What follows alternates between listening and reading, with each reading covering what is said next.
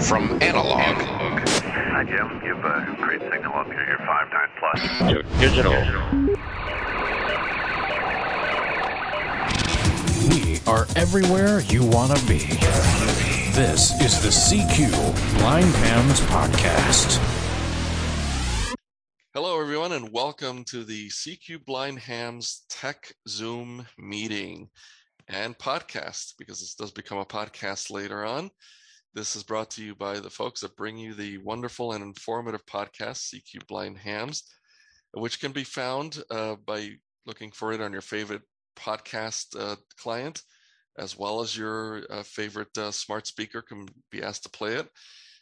And of course, cqblindhams.com, the website that everybody should at this point have bookmarked because it has lots of useful stuff, including uh, information on, on this podcast and these meetings when they are being held live. If you don't get the uh, notification via this the Blind Hams mailing list, you can always go to CQ Blind Hams and find the info there on the day of the meeting so that um, you can all participate. So, uh, without further ado, I'm going to go ahead and introduce uh, my other co-hosts here. Uh, go ahead, uh, Joel, uh, W0CAS. Thanks, Julian. Uh, N1CA. I don't know if you said that. I, didn't, I don't remember. But yeah, we uh, we also have a YouTube channel, uh, CQ Blind Hams on YouTube. Uh, back to you, Julian.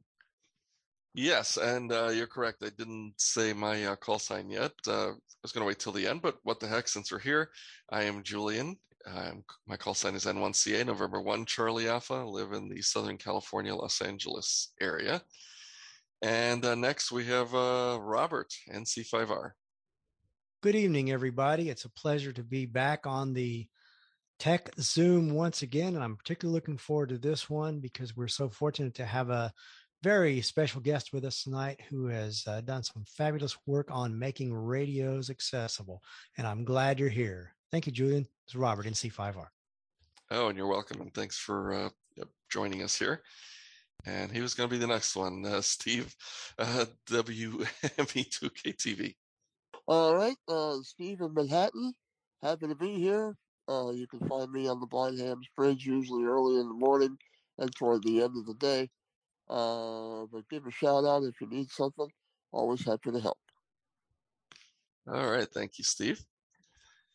And um, just want to point this out in case anybody missed it, but I think we all know this is being recorded and will be made available later as a podcast under the CQ Blind Hams series. So if anybody uh, objects to having their voice recorded and appearing in a podcast, then I guess uh, the name of the game is to stay silent and listen. But we do hope that everybody who's here with us will say a little something at some point, uh, and, and uh, participate, ask a question, and uh, give us their great input.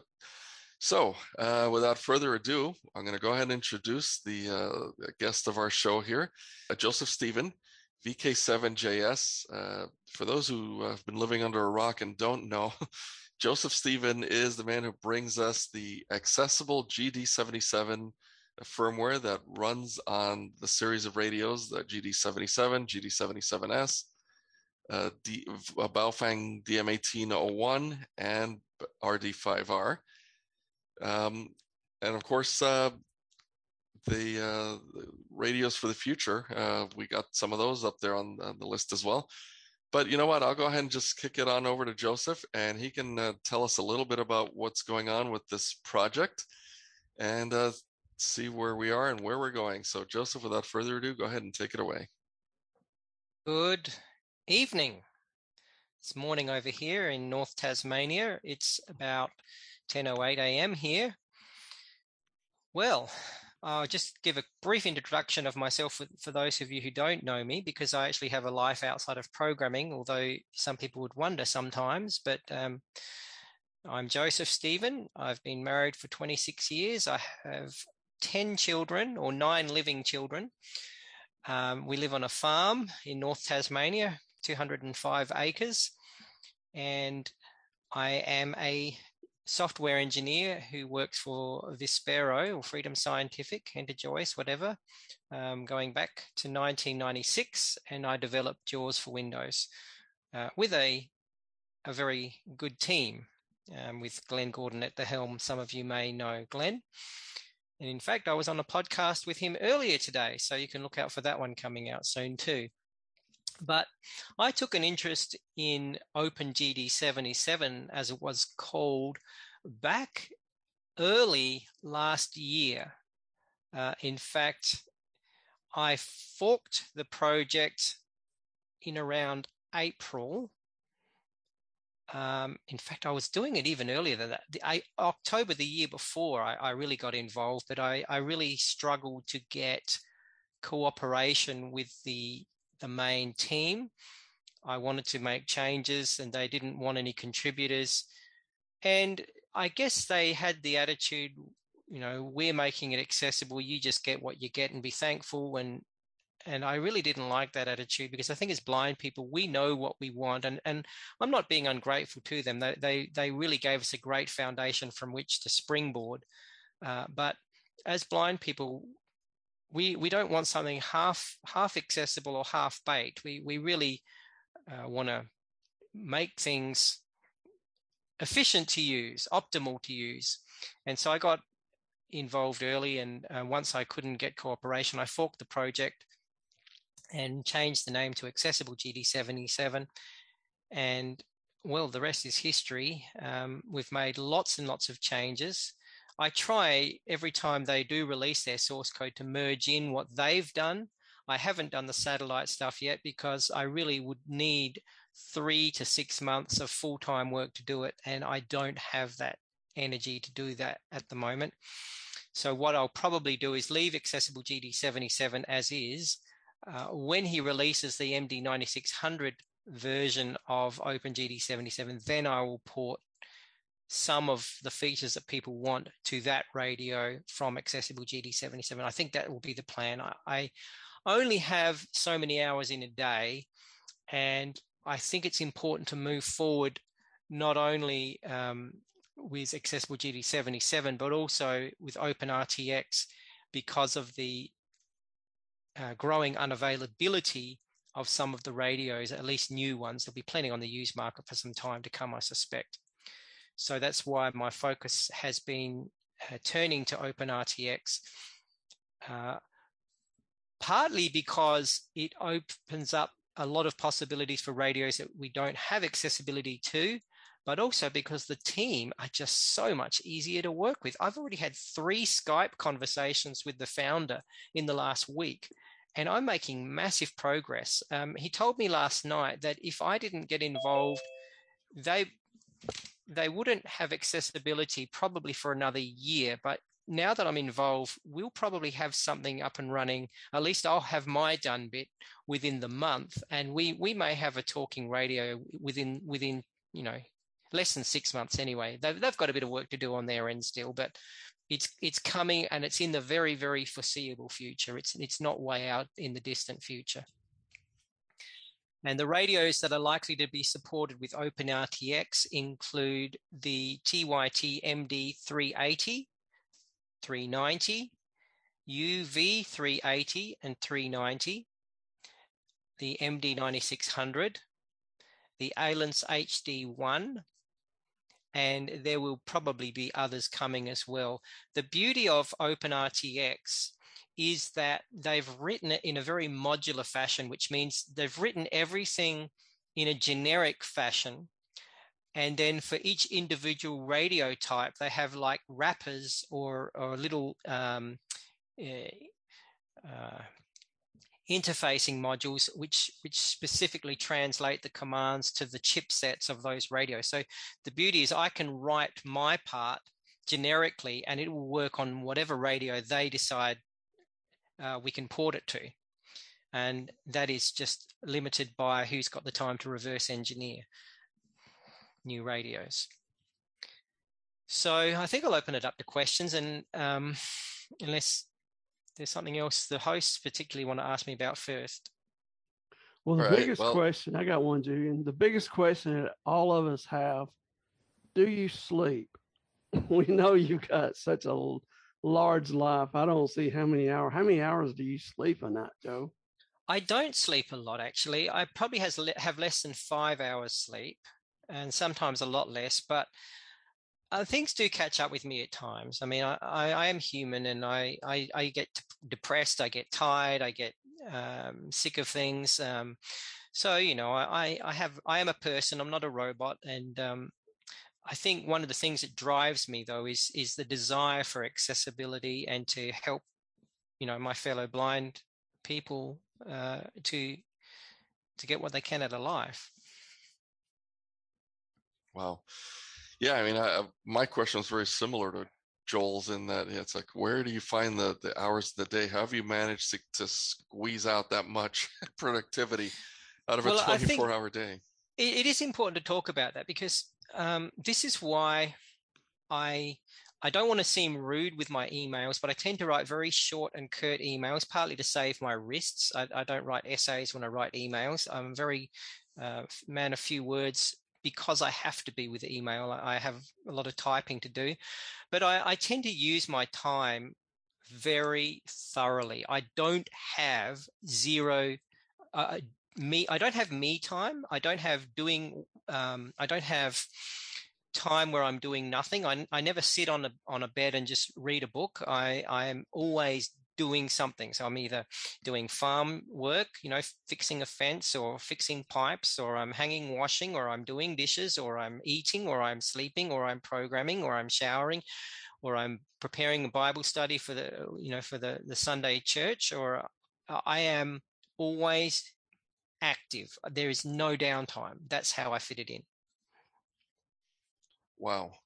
Well, somehow, some way, you're going to have to find a way to bottle that and put it into a supplement so that we can all upload, uh, you know, accessible energy into our workflows. Because I think that'd be great.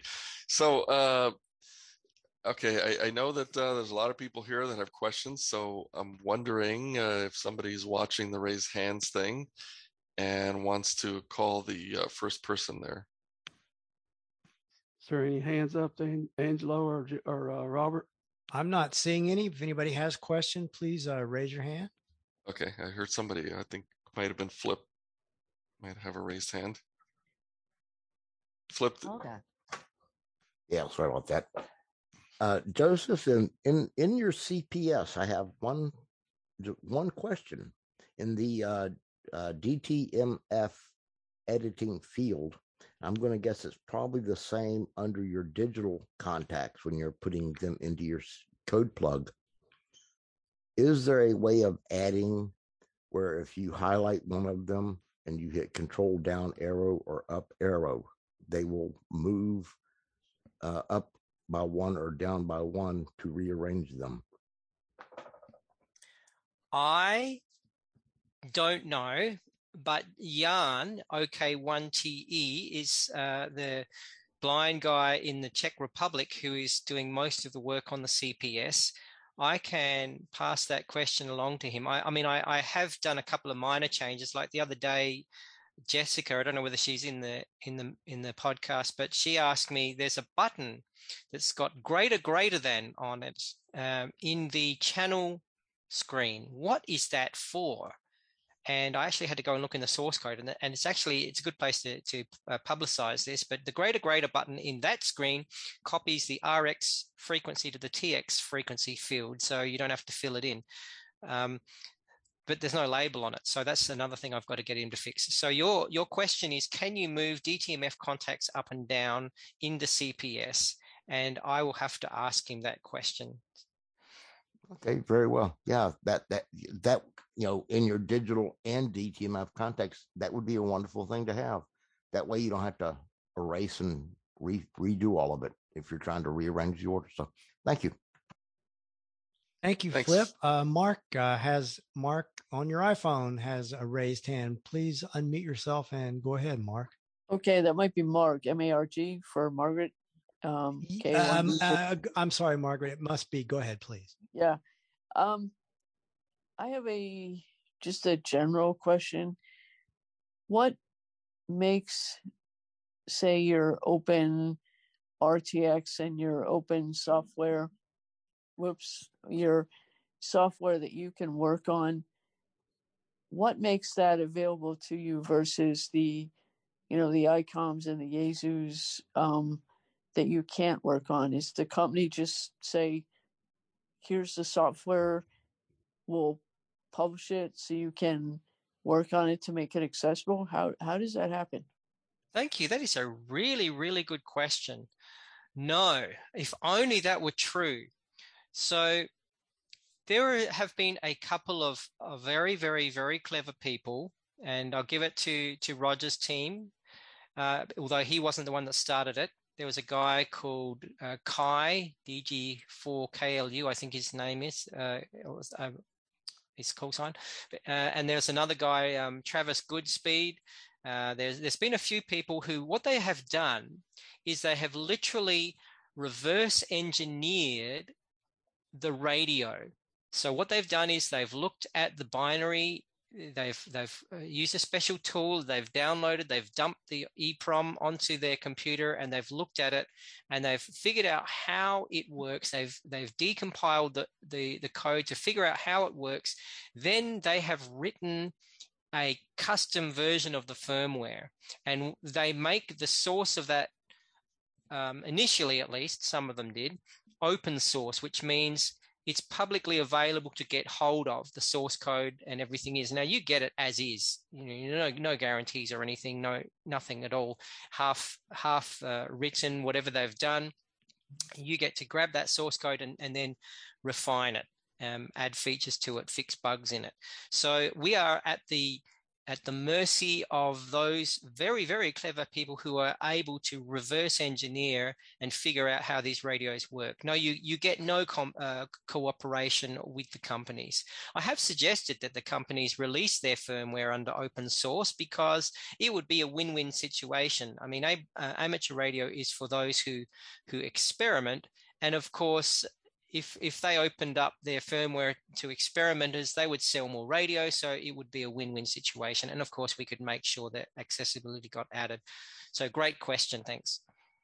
I have uh, uh, been in touch with the Anytone people, as many of you here probably already know, and uh, of course they're just a brick wall.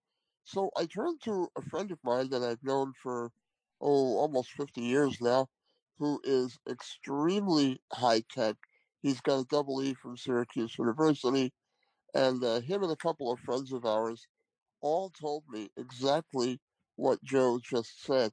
In order to do this, you have to have a, like a room full of signal analyzers, spectrum analyzers. You've got to get several of these radios and literally break them, take them apart, and figure out what the components are, why they're there, what they do, and you have to reverse get into the head of the guy who designed this.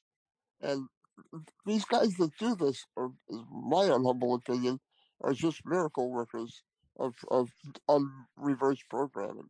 And, and, this is why it takes so long in a radio's lifetime before we get this. I mean, someone someone started doing it for the DD, GD, uh, so the Kenwood D74. I don't know how far they got, but obviously all of us have day jobs and all of us uh, don't have un, un, unlimited time but um, uh, you know, I, I, dumped the ROM recently in, in the GD77 to figure out, for instance, if I could, uh, you know, extend the DTMF contacts, whether we could have more in, in the database. And, you know, it turns out I figured out we could. Um, but um, I, I even wrote to a guy in Japan because I had a contact in Japan who, who, who talked to Kenwood directly and you know they all make promises but uh, or, or they all at least offer you know yes it sounds good you know we'd love to make our radios more accessible but but they don't tend to do it because really there's no money in it for them yeah uh, sort of a question joe. Now the gd77 and all the radios that are accessible are dmr radios. Is it true that they use the, the vocoder from the dmr radios to make the voice prompts work is that how it's done? Yes, it is. So what we do is we we uh, generate a, a, a word list, and we use an online MP3 service which will convert text to speech, and then we encode that uh, the MP3s into 16-bit uh, 8K uh, wave samples, and then we send them to the radio and get the vocoder on the radio to tra- to convert that to DMR. and then we package all of those little fragments up into the VPR file, the voice uh, prompt um, file, and then what we do is in in the firmware when we go to uh, display a word or if we want to speak a word we will grab that sample and play it as if it was a DMR signal amazing and that's why wow. we don't have a lot of analog radios only analog radios because they need the DMR part to make the voice prompts correct so in OpenRTX we will be using uh, M, uh, let me get this right, codec 2, M17 is the protocol, we'll be using the codec 2 vocoder to do the voice prompts rather than uh, the DMR vocoder. But the idea is the same. You take the wave file and you play yes. it in and you get the DM, uh, M17 data out. Correct. Wow. Joe, while you're talking about sort of the programming side of it, we had a person, uh, Russ, write in with a question. He was wanting to know basically what programming language you you use in the accessible GD77 uh, code base. He wanted to know if it'd be possible for him to uh, look at the source code. He's interested in possibly doing some development. He's a programmer, and he also wanted to know finally if it if he could email you if he had questions.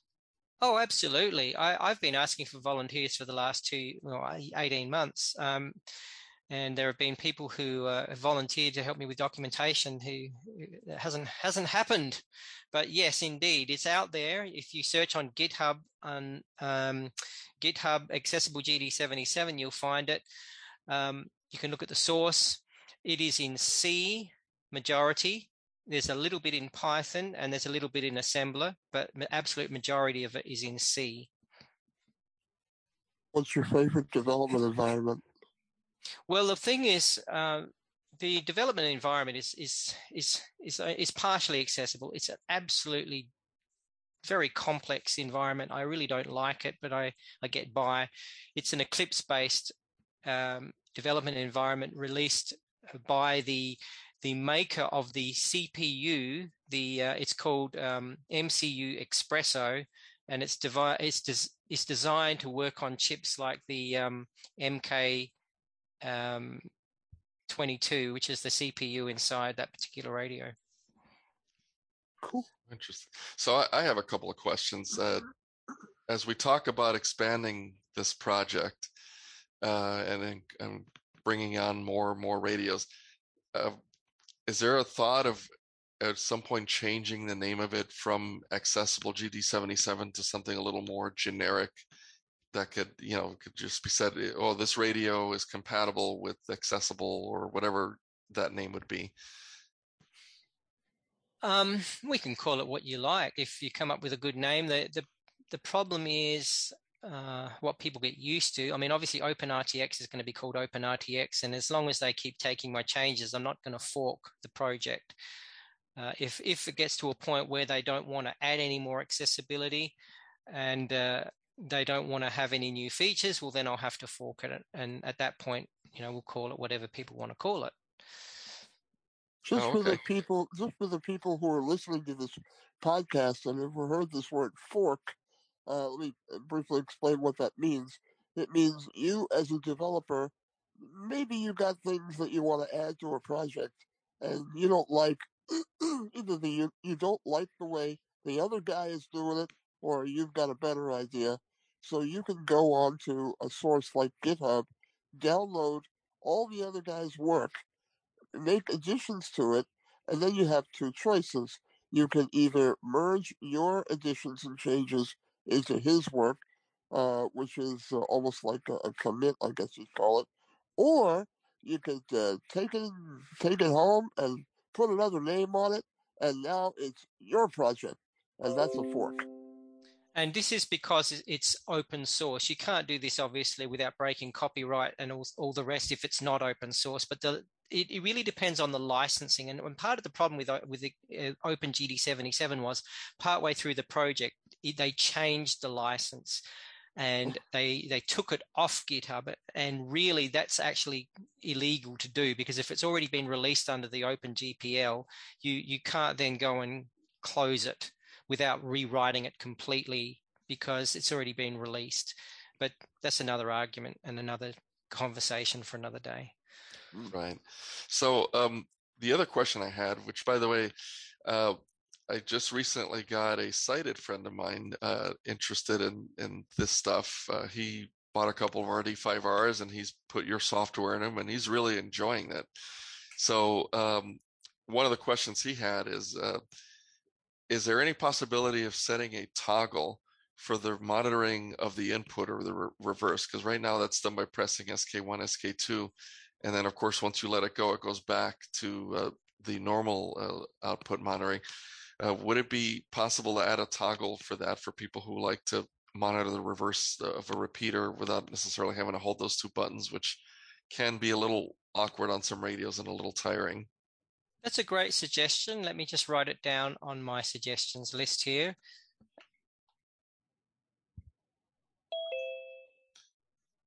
And then while while you're doing that, um, I'm curious too.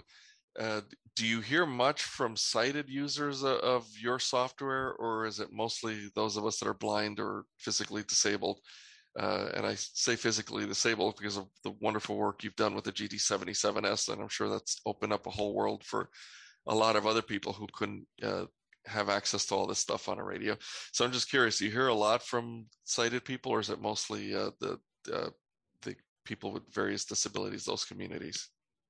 I have tried not to step on Roger's toes, so I don't actively promote our firmware. Um, it's only promoted through the, the blindness uh, disability channels. I'm certainly happy for sighted people to use it, and I do know a few sighted people that do use it, but I've I've tended not to to try and steal what he's doing. Oh, okay yeah, like I said, he he's enjoying it, and uh, I I recommend it a lot to people of all types, sighted or blind. So, are, are there any other uh, hands raised with questions? No, but if there are other people who would like to ask a question, we're not that uh, it's not that crowded tonight. Uh, if you have a question, uh, go ahead and unmute and let us know you have a question if you like, and we can take it. Feature requests, bug reports, suggestions. Oh, all right. No, no, nobody's. Oh, okay, take the raise hand first, and then I got one after that. Uh, Jessica, go ahead and unmute yourself, and go ahead if you would, please. Hi, I have two questions. Go ahead. Go ahead. Okay. Um, can anyone create their own voice prompts using their own voice? Yes, you can, um, but only for new words that the radio doesn't already speak. So the radio has built into it voice prompts for about 305 or sorry 300 well 320 i think words as it is but if you want to give a human um, voice prompt to a, a, particular channel name or a contact name, you absolutely can do that. And it's called custom voice prompts. If you go to the docs folder of the archive and you look in the accessible guide for your particular radio and search for custom voice prompts, it'll tell you how to do it. You can even edit them on the radio. You can trim the start and end. Uh, you can associate a voice prompt with a piece of text in the in the UI, whether it's a contact name or a channel name or just one word. Um, the other thing you can do, which people may not know, is when you are talking to people on DMR, you can grab a voice sample and associate it with the contact. So when you go through your contacts and you can't remember what someone sounds like, you can arrow through the contacts and hear the person as you arrow through and hear their call sign. We also you also recorded a podcast for us demo on how to create your own voice prompts. It's on That's the right. CQ Bonham podcast. Yes. I will Yeah. warn you though, Jessica, if you're like me, it can get pretty addicting, and before you know it, you'll be staying up all night recording voice prompts. And the good thing is, just to let you know, if you want to back up those voice prompts, you can do that. What you do is you go into the CPS, and in the extras um, menu, there's a, you know, under the Open GD77 extras uh, dialog, there's a backup flash. And if you backup flash, you hit that button and connect your radio, hit that button, it'll it'll read the flash and get and allow you to save it to disk, and so you can load it to another radio. Now, the only little gotcha there is that if you uh, all radios with a one meg flash will work, but if you back it up from say the DM1801, which has the two meg flash, you can't put that on a GD77. But the GD77, 77S, RD5R all have one meg flash. Then the DM1801 has two meg flash. But um, certainly you can back it up if it's a one meg flash radio or or a two meg flash flash radio. You just can't mix them. Go with your second question, Jessica. What are your plans? Sorry, what are your future plans for the CPS software? Um, I've really let Jan OK1TE, the blind guy in the Czech Republic, sort of handle the CPS because I didn't. I'm not a real strong C sharp programmer. Uh, it takes me longer to do. I, I, I, I like to concentrate on, on what I'm really strong at. Um, but I certainly can fix small bugs and things like that in the CPS. And I've, I've done a little bit of work in there, but I've, I've mainly left it to him to do. And um, he would certainly be you know willing to come on a podcast i suspect. Um, i don't even know whether he i think he gets the blind hams emails. It's just that he's fairly busy like me except he he, he has other hobbies rather than programming. So he's out camping and doing other things. But he's doing the cps and i know he wants to make it more accessible but he's obviously has a lot less time to to ded- dedicate to it. Anything else, Jessica? Um, I just wanted to say that myself and my friend Eric, call sign N8LUG, are huge fans of the software and your testimony. And this fall, I will be taking an intro to programming class in college. So, depending on what they teach me, I may be able to assist with the project, and I would love that. Well, all programmers uh, would be gratefully help uh, be be accepted and uh, welcomed. Um, there are other ways people can help. As I said, there's documentation. We, we need to convert all the TXT files to something more consumable. Um, there's tutorials. There's uh, lots of things that people can do to help in other ways too. I mean, the programming. I'll be I'll be very blunt with you. Um, you you you won't you probably won't be able to do much as a as a newbie because it, it is it is uh, very very complex. But I wouldn't want to discourage anyone from having a look. Yep. I mean, everybody's got to learn somewhere, and I think I They think it's awesome that she wants to uh, eventually uh, get in and help. So um, let's see. I I know Steve wanted to ask something, and then I think Flip has his hand raised as well. So go ahead, Steve. Okay, I have a, a writing question from Chaos W6 WH6. She's gonna kill me for that. WH6 EYF, I think it is. I can never remember whether it's EYF or EYV. She's gonna kill me for that too. And she wants to know how how to customize one of the FRS channels from the AutoZone so she can add PL to it. And Oh, then I have great another- question. And then I have another question after that about the CPS as well. Okay, so the, the f- the the first question, the easiest way to do that is to is to go to the AutoZone, go to that channel, copy that channel to VFO, and then copy the VFO to a new channel. I know it's a roundabout way of doing it. I've always wanted to add a feature to copy a, an AutoZone channel to a real channel, and I'm, eventually I might add it. Um, but then once it's a, a real bona fide channel in your zone, you can put your PL tone on it and save it. It's just that in the auto zone, because it's not a channel, it doesn't take up any memory, and therefore you you if you make the the change in the channel detail screen, it won't be permanent. It'll it'll it'll hold while you're on that channel, and then as soon as you arrow away and back, it'll it'll get cleared and and it won't save it. So if you make the AutoZone channel a real channel by copy to VFO. You know, the orange button at the top of your radio has got a quick menu. Some people don't even know that exists, but you, your orange button's got a quick menu. You can copy channel to VFO, and then you, you go to the VFO, um, and then you use the orange button again and copy to new channel, copy VFO to new channel. Um, then you can go into channel details, uh, change its name, and put it on your PL tone, and then your SK2 plus green to save it permanently. Because just green by itself is a temporary save. I, I've wanted to change that too, but that's how it is in the official firmware. Um, then that auto zone channel becomes a real channel, and you can uh, in, in, your zone, and, and it'll be treated like a normal channel. Joe, just to make sure that we're, we're completely answering Kale's question, because we got a little different version of it today uh, from somewhere in the email. She was also wanting to know how do you check a PL tone uh, on the family services uh, r- radio, family radio service. If it's in an auto zone, is there a way to to determine what what the PL is? Again, you would have to copy it to VFO and then do a tone scan. So on the orange button, you can do a tone scan in VFO mode.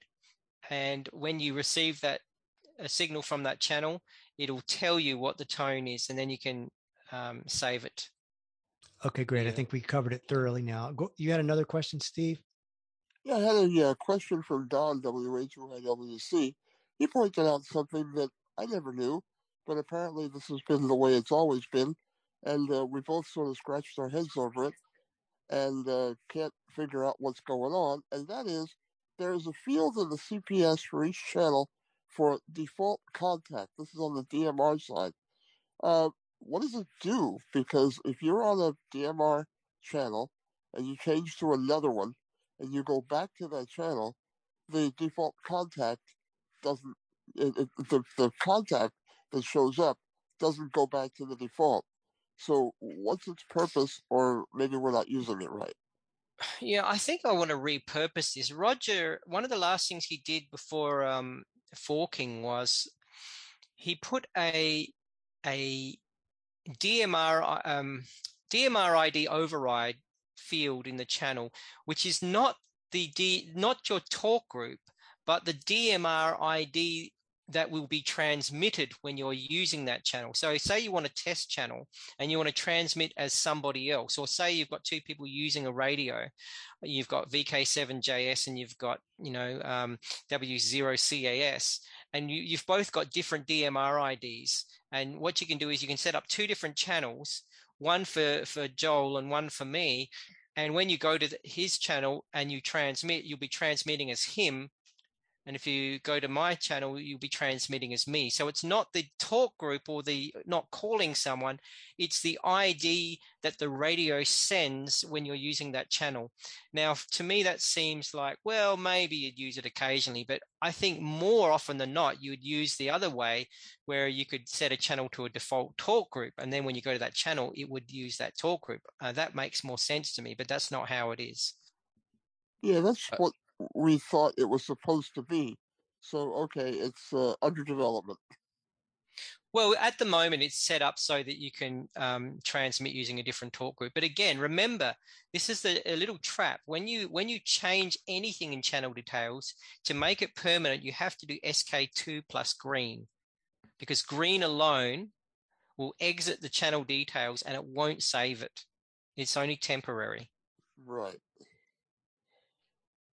All right. All right. We will uh, work with it and see what we come up with. Thank you.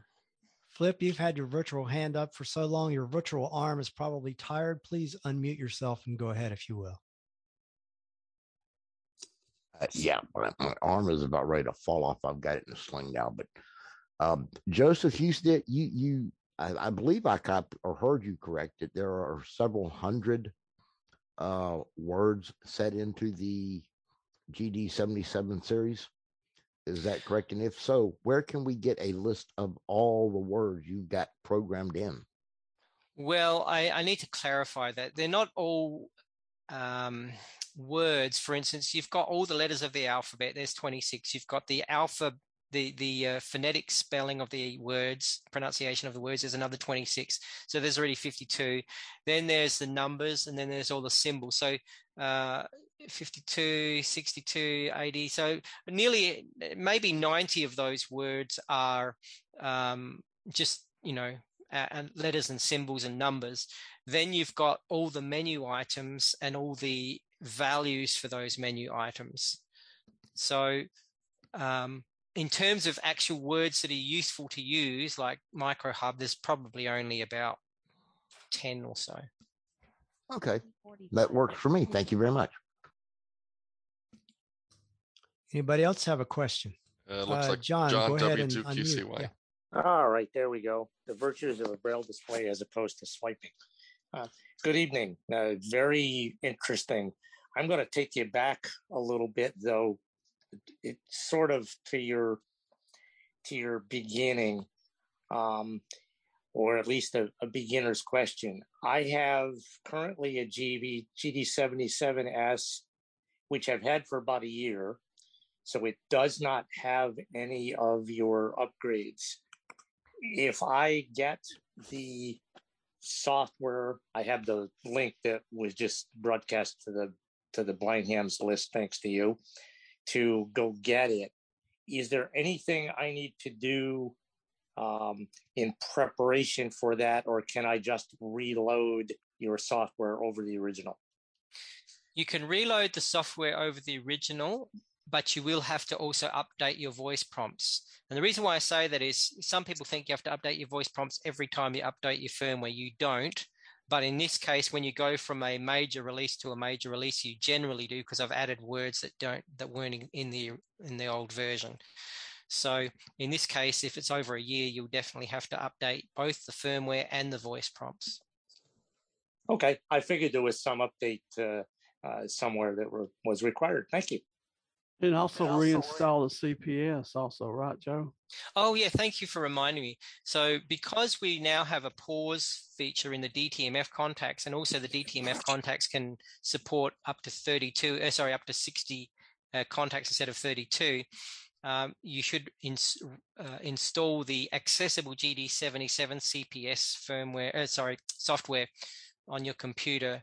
And you can you can install that side by side with the version that's distributed by Ian, and they won't clobber each other, but you must use accessible GD77 CPS to talk to accessible GD77 firmware, and you must use his version to talk to this version of the firm of the firmware.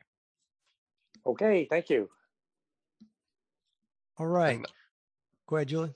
I was going to say, I had, I had a quick question. Uh, earlier, when you were talking about backing up uh, your recorded voice prompts, I'm also wondering is there a way or could there be a way to back up the settings? Sometimes when you do a major update, it resets all the settings of the radio, which means your mic gain, your brightness, all the stuff that then you got to go in there and redo. Uh, is there a way to back that up in your uh, code plug or in some other way? I think if you back up the flash, it will back up your settings. I would have to double check that because I have to see where it's stored in memory, whether it's stored in the, the thing is there are two places where stuff is stored. One is in the EEPROM and one is in the flash. And the silly thing about it is that, for instance, the first 128 channels are stored in the EEPROM and all the rest are stored in the flash. And that's how the original firmware was. Uh, so you can see how uh, why we have such a uh, a mess on our hands when we have to reverse engineer stuff. So um, I'm pretty sure the settings are stored in Flash, but I'm not 100% sure. You better not quote me on it. But you could try backing up the Flash and seeing if it backs up your settings. The only problem with that is, of course, if is if you do a major upgrade and there are new settings added, then if you if you restore from the backup, those those new settings may have weird values. Oh, okay. So more than likely it makes more sense just to go and do the work and re uh, do the settings. I, I pretty much got them all memorized. Yeah, I mean the the newer version of the CPS does allow you to back up settings. Unfortunately, I mean Roger's version, uh, but unfortunately his his settings are different to ours, so that's not going to help you. All right, we did have one more question that was uh, mailed in, and uh, Mike asked, "Is there any possibility of ever working on making HF radios accessible?" I would love to. There is talk of the Xiegu G90 having its firmware open sourced or at least a, a, an experimental version of it. The problem with an HF rig, as you've probably guessed, is if there is no way of dealing with either a recorded sa- voice sample or a digital voice sample, you can't have voice prompts on it. Now, some of them have a, a digital recorder and, you know, like the, the Kenwoods and, and, you know, potentially what you could possibly do is, is, um, you know, do some little tricks there and, and, and copy stuff from, from memory to, to the voice recorder or something and play it. But it's, it's very hard to say. I mean, it would really depend on the hardware of of the HF rig, and and and at this point, we don't have any on the horizon, unfortunately, except for that G90, and I really don't know whether that's possible for that one. Of course, what you could do is um, is you could make it with a and um, you know compatible with a serial synthesizer or something. Right, which is sort of the approach the uh, HamPod uh, has Yeah. taken with with hardware and serial interface. All right, so wanting to be very uh, uh, mindful of of your your valuable time, Joe, I just want to ask one more time: Does anyone have any questions for Joe that you haven't had a chance to ask? If you do, please unmute yourself and go ahead with your question. Sounds like you've answered them all.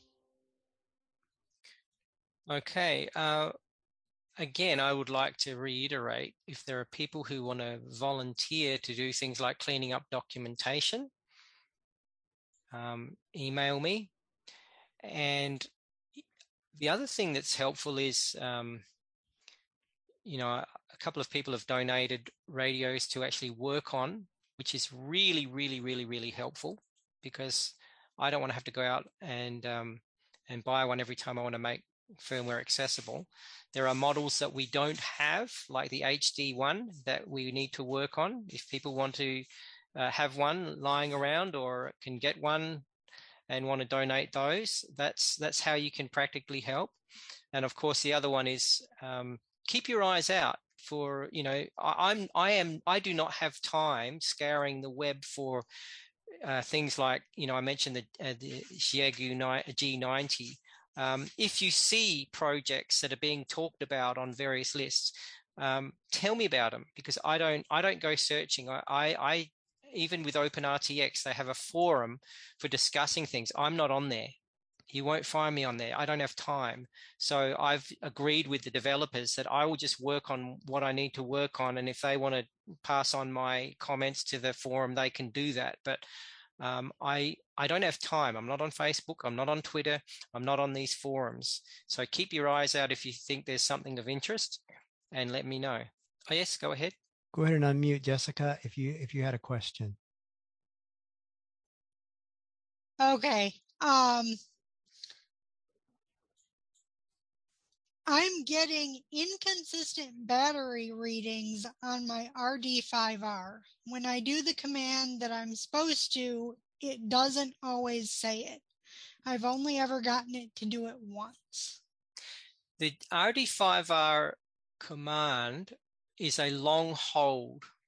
So it's not a quick press like the GD77. That may confuse you. So on the GD77 and, and the DM1801, um, you, uh, what is it, SK2 plus orange, um, and Yeah. it's a quick press.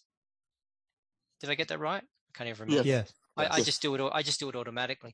But with the RD5R, it's a long press, which is probably why you you think that it's not always doing it. So hold SK2, and while you're holding it, hold down the VFO key, the top button by itself on the front, and keep holding them down until you hear the battery status. That's at least that's how I do it. Yes, that's how I do it as well. Yeah, that's what I do as well. So if you keep both keys held down, you will hear the battery status within. And the reason the reason why um, it's like that is because uh, if you probably figured out, there are multiple feature functions on these keys. Now I don't know where uh, I'm sure there there is, and I'd have to go look in the documentation or the firmware because I, I don't remember everything. But SK2 plus MR by itself, what does it do? What does the short press of it do? I'd have to go check. But if there was nothing on that, I could always change it to make it the same, but I suspect there's a function on there already. My other question was, can the RD5R and other radios in the GD77 speak while charging? If so, how? Now, I've had a lot of requests for this. Um, I say that because I have some vision, but I can't see when it's lighting up and it doesn't make a noise. If it can't speak, it should at least make some sort of sound. Well, if you, you leave it, it on in. on the yeah, I mean, if you leave it on on the charger, I could make it when it reaches a certain voltage um, speaker message. I haven't done that. It is on the request list, and it's something I could possibly do. Um, I don't know how useful it would be to to have multiple you know um, announcements as it gets to 25 and 50 and 75 like someone suggested but at least when it gets to 100 it would be nice or, or to be able to query it while it's charging the the problem is i can't tell at least i haven't found a way of being able to tell whether it's charging um, i mean i can look at the voltage and see if it's going up and I guess I know it's charging and rather than going down. But even that, it can be very variable with a battery. I mean, there's all sorts of um, stuff in there which tries to get a battery average over a period of time. So it's it's not straightforward. But if I can figure out how to do it, um, I will add that eventually. Yeah, FYI, I was the one who requested that. Yes, yeah, uh, not no, but you're not the only one. Yeah, I could imagine that would be a popular request. Yeah, because I can't. I have a little bit of vision, but I can't see well enough to tell what color the light is. So some sort of noise when it's plugged in and unplugged yeah, so some sort of noise when you plug it in and unplug it, and periodic announcements at 25, 50, 75, well, see, 100. I think it would have to be a toggle because I, I absolutely hate my phone. When I put it on the charger, it makes all sorts of noise. When I go in late at night and my wife's already asleep and I put my phone on the charger, it inevitably makes all sorts of babble. And the same when I pick it off the charger, I don't need to know whether it's starting or stopping. But I mean, I can see that people, some people would like to see, to hear that. So if I do add it, it will be a toggle anyway. Yeah, make it a toggle. That's good. Yeah, when all when all else fails, a toggle is always good because that pleases everybody. And speaking of toggles, one interesting thing, and I don't know if this is intended to be or if it's a bug. Nevertheless, it's a useful one. I've noticed on my RD5R, if I do the shortcut keys, uh, SK2 plus the five, it turns the flashlight on the top of the radio, and that toggles oh, no, that's, it on or off. Yeah, that's that's by design. It's actually in the original firmware, and Roger kept it kept it like that, so I haven't changed it. Oh, cool. It's probably, yeah, it's probably it, annoying for blind people though, because um, you could leave the light on and you wouldn't know. Yeah, that's true. But uh, I, I I think it comes in handy, and and uh, my sighted friend who I got into these radials loves that feature too. now I do have a I do have one other thing that um, someone asked about a while back, and that is the broadcast FM band on the RD5R. I was in contact with the developer who's working on that, and he's almost got it working. He's just figuring out how to enable the antenna uh, because at the moment he's while the receiver's on, it's not receiving anything. So that was the last status report I got from that. Uh, he's the one who originally did the reverse engineering to get the RD5R working.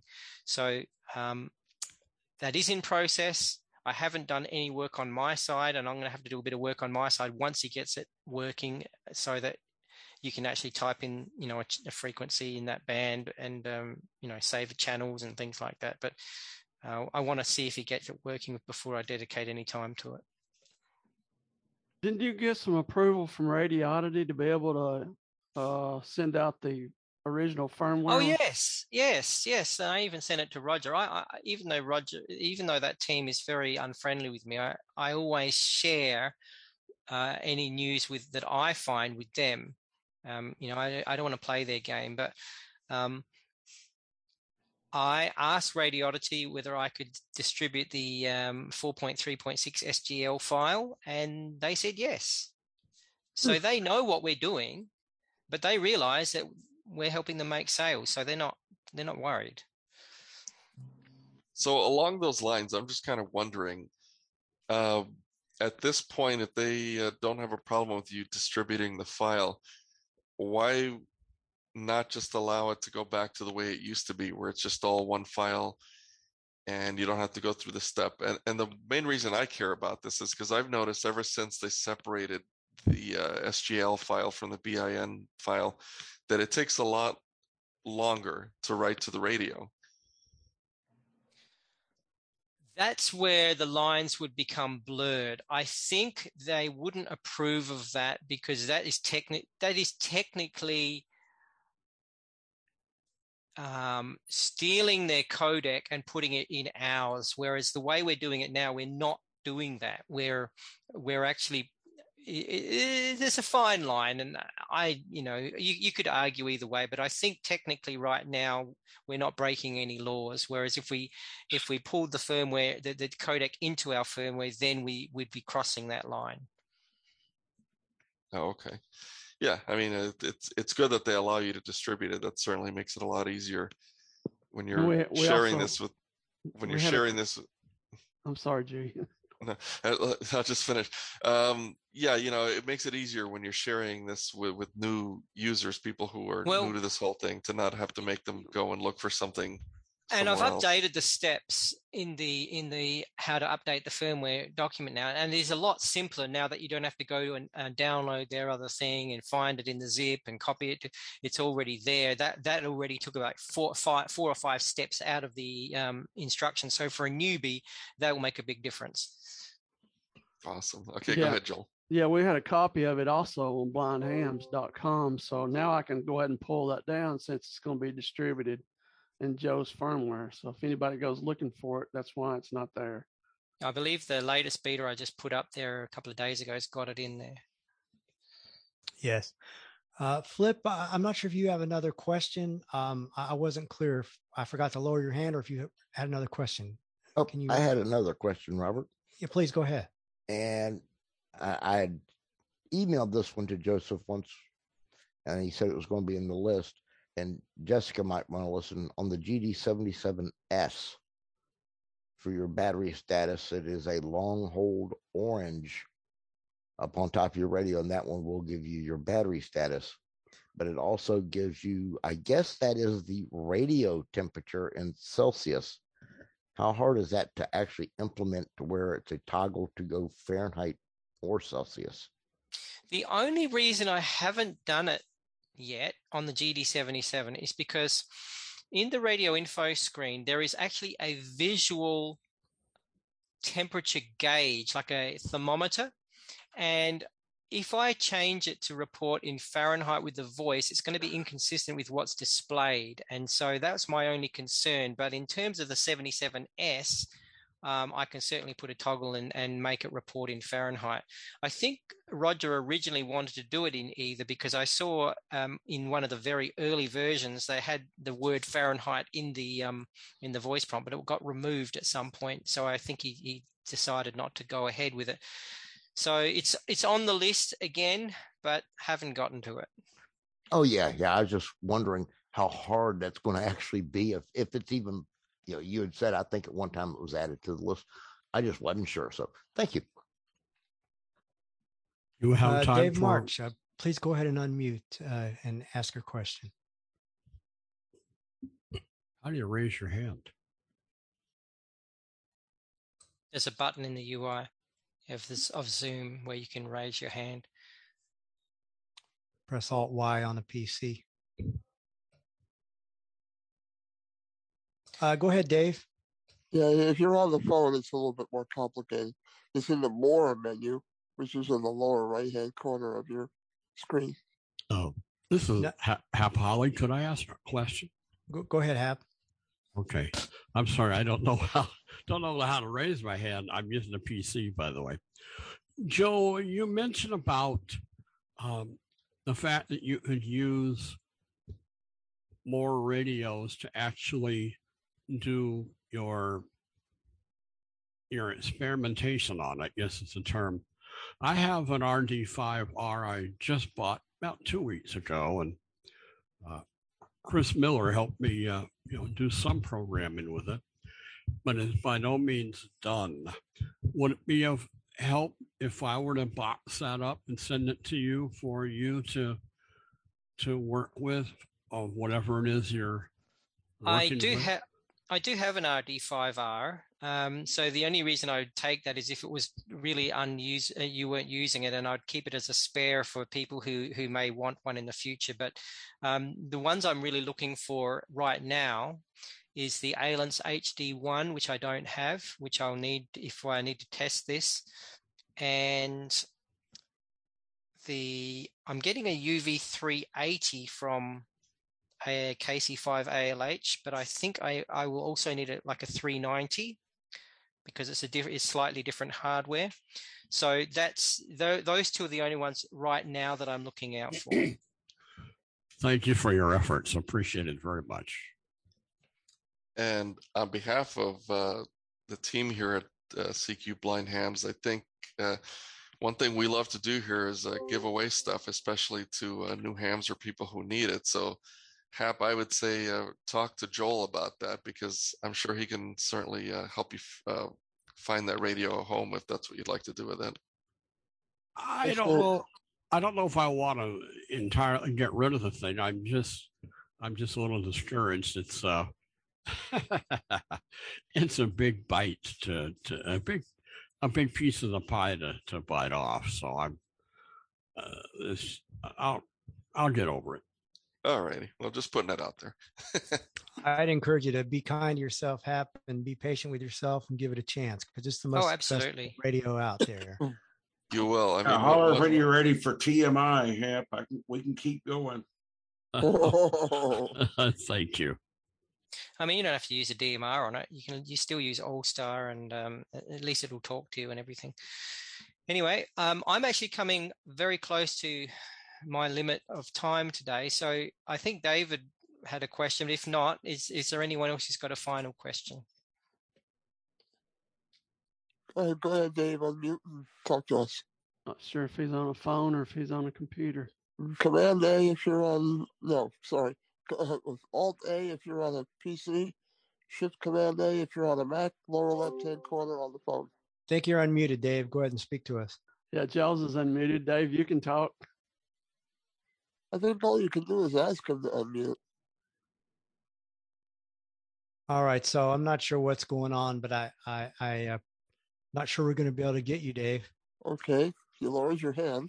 I know how frustrating the, it is to use Zoom, especially when you're a newbie. So we'll be patient. While the, the while Dave is working on it, uh, Joe, you probably know this is uh, Steve WB2KTV.